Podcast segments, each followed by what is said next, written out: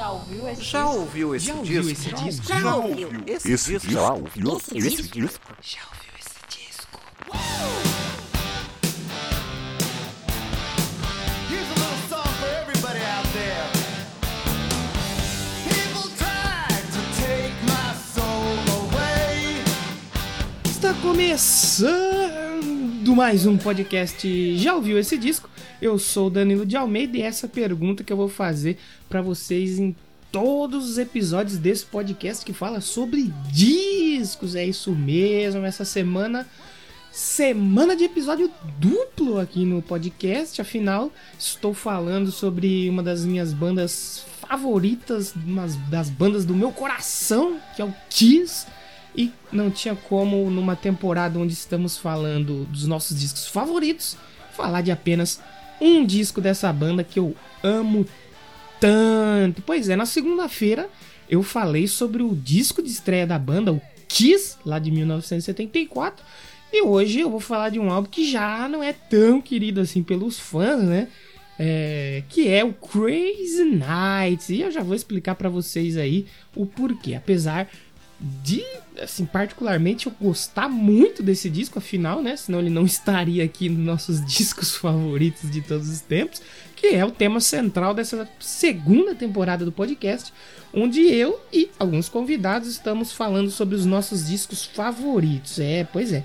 Na semana passada eu tive a participação aqui do Yuri Brawley, lá do Mongecast, do Rock no Pinheiro, que te meteu e vários outros projetos aí na internet. Ele falou sobre o disco do Franz Ferdinand aí, foi um episódio muito legal, agradecer o Yuri pela participação. E semana que vem, já na próxima quarta-feira, teremos outro convidado e ele vai falar sobre talvez o maior disco que já passou aqui por esse podcast. Olha aí, então fiquem ligaditos aí, ligaditos e ligaditas que é, semana que vem nossa loja de discos aqui terá é, um convidado no comando, né? Tocando um discão pra vocês. Um discão não, um descaralhaço, né? Como a gente fala lá no Doublecast. E vai ser muito legal receber ele aqui. Mas hoje o assunto é o Crazy Nights do Kiss. E eu já vou perguntar pra você aí. Já ouviu esse disco?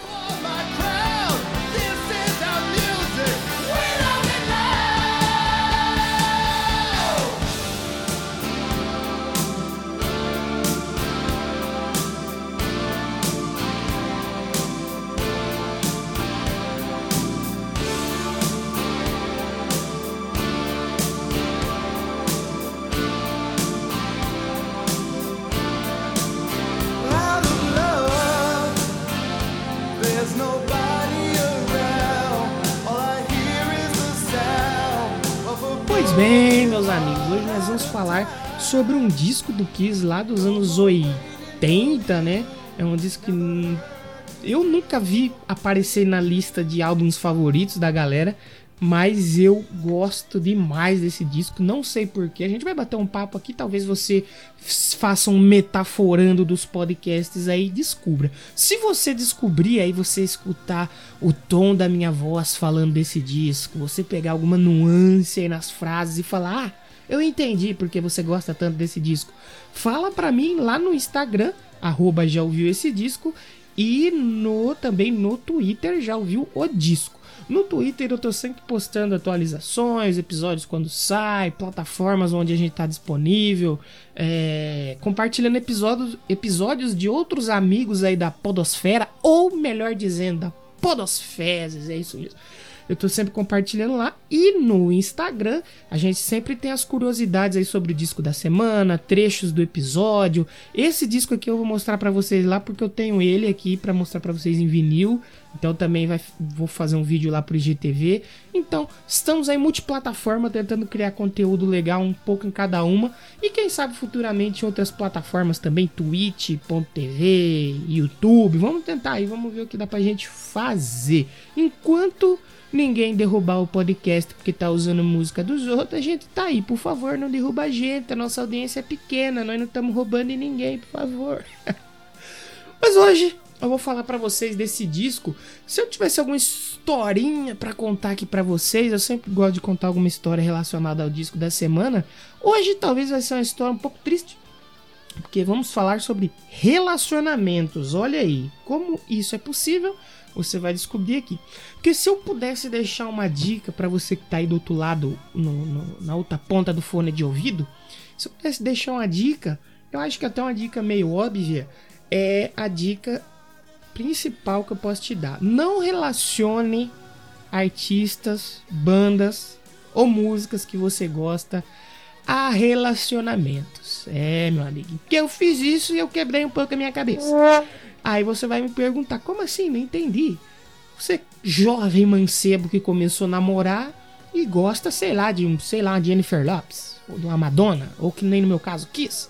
E você tem uma música de coração ali, uma música que você gosta, e de repente você relaciona com aquele seu novo parceiro, com aquela sua nova parceira, fala, poxa, essa é a nossa música. Não façam isso. Que eu fiz alguns anos atrás, eu tava numa onda que eu tava ouvindo muito esse disco. Ele sempre foi um dos discos que eu gostei, que eu mais gostei do Kiss, assim, talvez pela aquela pegada mais aquele rock mais puxando para um lado radiofônico, mais um pouco mais pop, uma coisa mais comercial. Então eu sempre gostei muito. E eu sempre fui uma pessoa muito sozinha.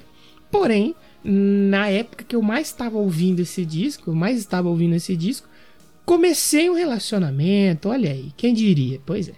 E o, a- na minha inocência, né? Eu tinha umas duas ou três músicas ali que eu gostava muito do disco. E que aí é, comecei a relacionar. Falar, não, quando se fala na minha relação, essa música tá muito presente e eu considero ela como a música da minha relação, até a música que você tá ouvindo de fundo. É a Reason to Live, uma baladinha do disco, né? Pura burrice minha, porque quando eu mostrava pra outra pessoa, pra outra parte do relacionamento, eu ia todo bonitinho falar: oh, essa é nossa musiquinha, essa é nossa musiquinha, bebê. Eu não falava com essa voz de otário, mas eu falava. E ela simplesmente falava assim: é, tá bom. e o engraçado é que depois eu terminei esse relacionamento de uma forma que não foi tão legal e tal.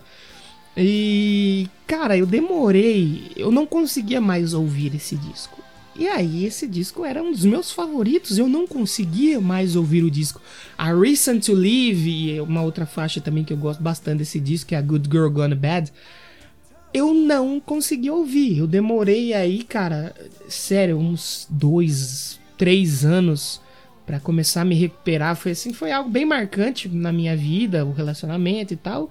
E quando eu ouvi a música, me quebrava, sabe? Então eu demorei muito pra voltar a ouvir esse disco, que sempre foi um dos meus favoritos. Então, se eu pudesse deixar uma dica pra você que tá aí do outro lado, não relacione, não crie laços entre os artistas, músicas e discos que você gosta, que tá com você antes do relacionamento, com um novo, com um novo relacionamento, com um novo parceiro, uma nova parceira.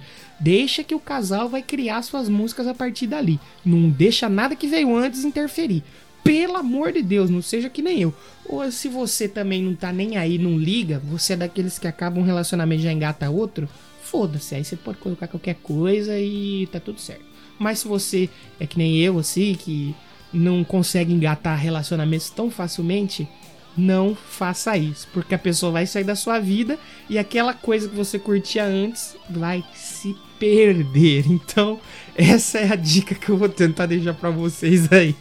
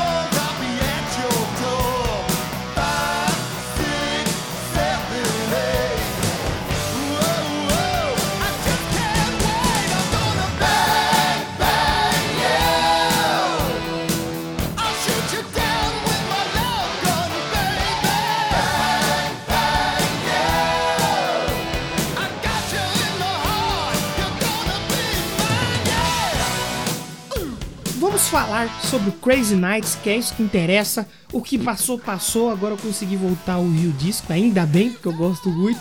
E é isso que importa. Então, assim, o Kiss eles estavam bem baixa na, na, na época do, do, do, do lançamento desse disco. É, ele tava vindo de discos que não eram tão bons também, assim, pelo menos que nem os primeiros da, da, da carreira deles, né? E em 82 teve o grande sucesso aí que foi o Creatures of the, o Creatures of the Night. Fez um puta sucesso, foi o disco que trouxe eles pro Brasil. Sempre aparece na lista dos discos favoritos de todo fã. Aí a banda lançou Lick It Up em 83, que foi o primeiro disco sem maquiagem. E que eles começaram a flertar muito com o metal farofa, tão presente aí nos anos 80. E teve em 84 o Animalize, que também já vai mais ainda pro lado do metal farofa. E eu gosto bastante desse disco também, hein? Em 85 teve o Asylum, que foi o primeiro disco com a formação que gravou esse disco que eu tô falando aqui hoje. Então assim, o Kiss eles vinham lançando um CD por ano desde 1979. A gente tá falando agora do Crazy Nights é 87. Então eles lançaram o Dynasty lá em 79, que eu também gosto bastante, e todo ano sai um disco. Porém, dessa vez eles ficaram um ano sem lançar nada. Ficou um ano vazio ali. E por quê? Porque eles quiseram? Não. Na verdade, assim, a banda eles, eles já tinham produzido, né, os dois discos anteriores que não teve tanto sucesso, então eles queriam um produtor mais experiente, com mais bagagem aí, pra tentar emplacar um novo sucesso comercial que tava faltando ali pro, pro pessoal, né? Então eles contrataram o Ron Nevison, que já tinha trabalhado com Tim Lizzy, com UFO, com Survivor, o Heart e puta, vários outros grandes nomes do rock and roll e do heavy metal. Porém, o Ron Nevison, ele já tinha diversos compromissos e ele não aceitou desmarcar para atender os bonitinhos do Kiss. Afinal, Kiss naquela época tava com pouca moral no mercado. O Gene, Gene Simmons, né, baixista Gene Simmons, ele aproveitou esse tempinho ali para se dedicar à carreira dele como ator e produtor. E que, gente, vem aqui pertinho do microfone, deixa eu falar com vocês. Ainda bem que não deu certo a carreira dele como ator, porque ele era ruim demais, papai.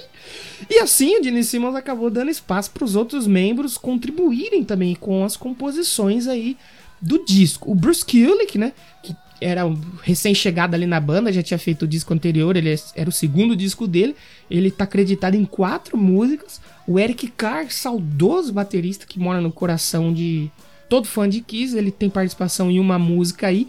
E o Paul Stanley, ele fez a maioria das músicas junto com o Desmond Child, grande parceiro deles aí, o Diane Warren e Adam Mitchell. E assim, o Jim, ele não colaborou tanto com esse disco, tem algumas participações dele e tal, não tanto quanto nos anteriores.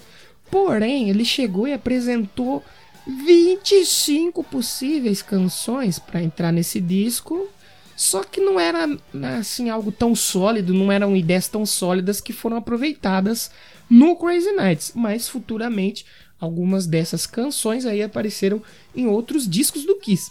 O Crazy Nights, inicialmente, ele foi chamado de Who Dares Wins, que era uma expressão que a, a mocinha lá que trabalhava com a banda, né, a profissional pelo guarda-roupa do Kiss, que vestia eles para sessões de fotos e tudo mais, ela dizia muito essa expressão na hora que eles estavam juntos ali. E o Eric Carr achou que era um bom nome pro disco.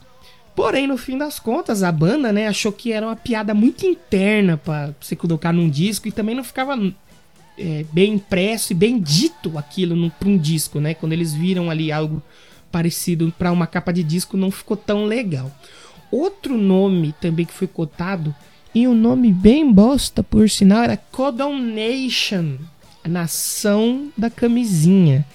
Ainda bem que não foi o nome do disco, porque esse nome é ruim demais.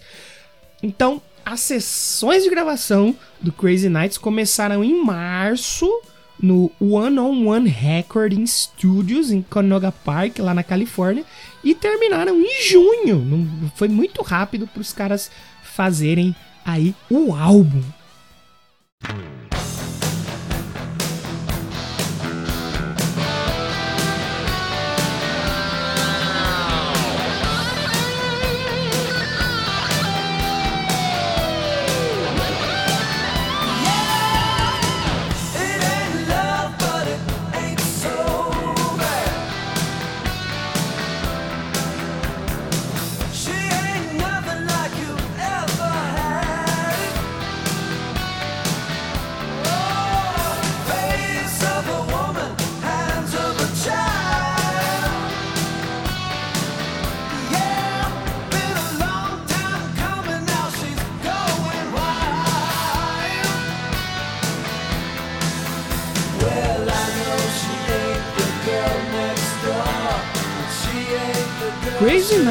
Então, é lançado em setembro de 1987 pela Mercury Records.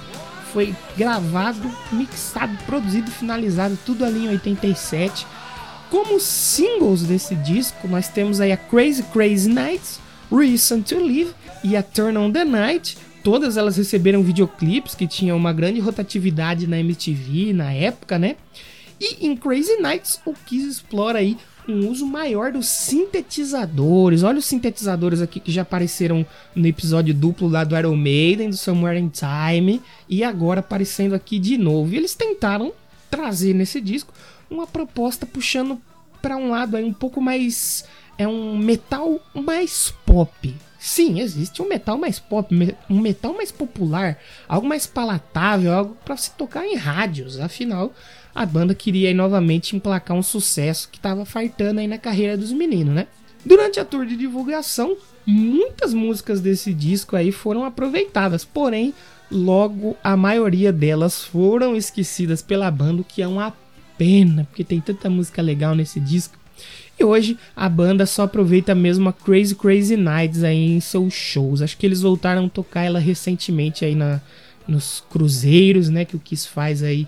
E muito legal eles colocarem músicas que haviam sido esquecidas pelo tempo aí é, durante a carreira da banda. Se eu pudesse destacar aqui algumas faixas, ou pelo menos falar das minhas favoritas, ficaria com a própria Crazy Crazy Nights, que eu não sei porque tem dois Crazy ali, podia ser só um, Crazy Nights, igual o nome do disco. I Fight Hell to Hold You, Bang Bang You, Hell or High Water, que é a minha favorita desse disco. Temos também a Good Girl Gone Bad, que você tá ouvindo aí de fundo, que eu gosto muito também. E a baladinha do disco, a Reason to Live, ou seja, mais da metade do disco. E isso é porque eu gosto muito mesmo, gente. Eu sei que assim, esse disco ele não é uma parada genial, ele não é nada inovador. A gente tem que forçar muito a barra, mas é porque eu realmente gosto desse disco. Então fica difícil chegar aqui e falar: ah, tem sete faixas que eu não gosto, só gosto de três. Não, vocês não vão ouvir isso. Apesar de Crazy Nights não ser um dos maiores sucessos do Kiss, nem ser um dos mais lembrados quando a gente fala de discos favoritos, a faixa título, é, ela até que se saiu bem nas paradas, né? Crazy Crazy Nights. Ela entrou na Billboard 100 e também pegou um modesto 37 lugar aí na Billboard Mainstream Rock. Porém, o grande sucesso da faixa foi lá no Reino Unido, que ela ficou em quarto lugar lá na, nas paradas de as paradas de sucesso lá do Reino Unido e deu aí pro Kiss a melhor posição é, da carreira deles até aquela época, lá no Reino Unido. Outra faixa que também teve aí um certo destaque na, na, nas paradas, né, nas rádias, foi a Reason to Live, a balada do disco, que é engraçado que o Paul Stanley relata que a primeira vez que ele tocou esta música, que ele tinha terminado de compor e tal, ele foi apresentar pro Gene Simmons, foi durante uma chamada de telefone.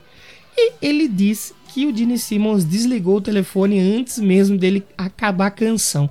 E abre aspas aí pro Paul Stanley que ele diz o seguinte: ou ele deve ter dormido ou odiado muito a música.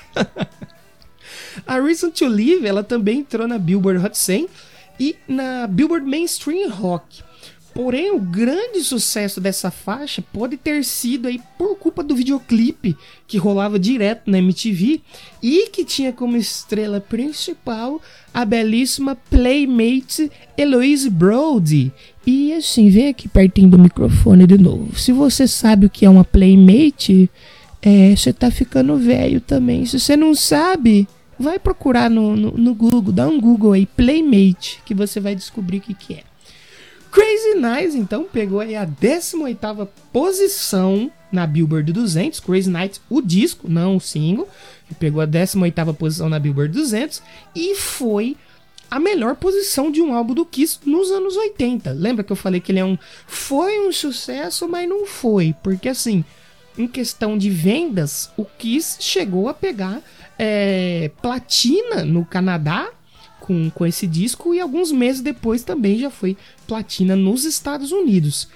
E também quem gostou muito do disco talvez porque não entende muito de música, foram os empresários, né, os executivos da Polygram, que é o pessoal que cuida da Mercury, e que assim, eles fizeram uma sessão para apresentar o disco e tal, todo mundo aplaudiu o Kiss de pé e tal.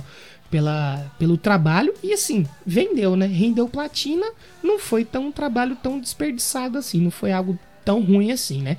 Só que a crítica especializada discordou um pouquinho de tudo isso daí. Uma das críticas assim mais legais que eu achei foi feita lá pela Emily Fraser para a revista Q, para a revista Q, que é de queijo, né? Ela fez uma, um review de três estrelas e escreveu o seguinte: As melodias parecem ser forjadas em pedra bruta, porém as letras parecem que foram escritas com batom. E a Music, assim, pegou um pouquinho pesado com esse disco? Pegou, porque ela deu uma estrela e meia. Porra, o Music, aí você fode comigo. Já a Rolling Stones, ela foi um pouquinho menos dura, porque ela deu duas estrelas. Eu discordo, craque. Esse disco pra mim ele é cinco estrelas, senão ele não tava aqui nessa temporada.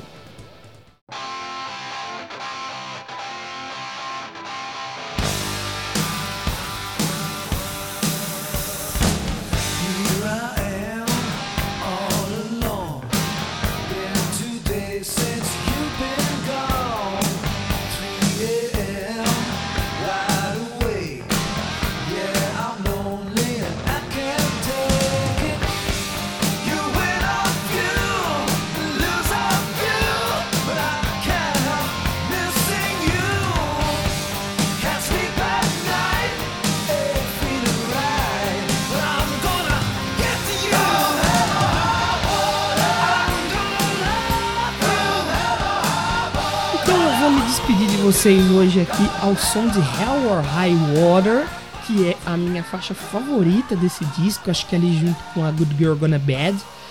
E espero que vocês tenham gostado. Esse episódio, assim como da segunda-feira, ficaram um pouquinho mais extensos, né? Porque realmente eu gosto muito desse, desses dois discos. Não teria como eu falar deles em 5 ou 10 minutos. E espero que, tenha, que eu tenha atiçado a curiosidade de vocês aí para ir ouvir o Crazy Nights do Kiss, porque eu sempre pergunto aqui se você já ouviu esse disco. Muita gente provavelmente não ouviu os discos que eu falo, mas a intenção é ati- atiçar a curiosidade de vocês para irem aí ouvir o disco depois de ouvir o episódio. E se você foi ouvir o disco, comenta comigo lá no Instagram, arroba já ouviu esse disco, e no Twitter, já ouviu o disco. Seu feedback é muito importante, a moeda de troca que a gente tem aqui, né? O criador de conteúdo e quem consome. Ah, A gente não tem nenhum programa de, de arrecadação de fundos, por enquanto. Um dia a gente vai ter, né? Mas enquanto a gente não tem, a melhor moeda sempre será o feedback. Tanto porque eu posso até fazer mais uma vez aí no final dessa temporada um episódio sobre os feedbacks de vocês. Então, se você é, curtiu, não deixa de falar pra mim aí, não deixa de seguir lá nas redes, deixar seu feedback que é muito importante. E pra encerrar, é, o patrão tá aqui do meu lado pedindo pra me fazer essa pergunta, que é muito importante. Kiss Crazy Nights de 1987. E aí, você já ouviu esse disco?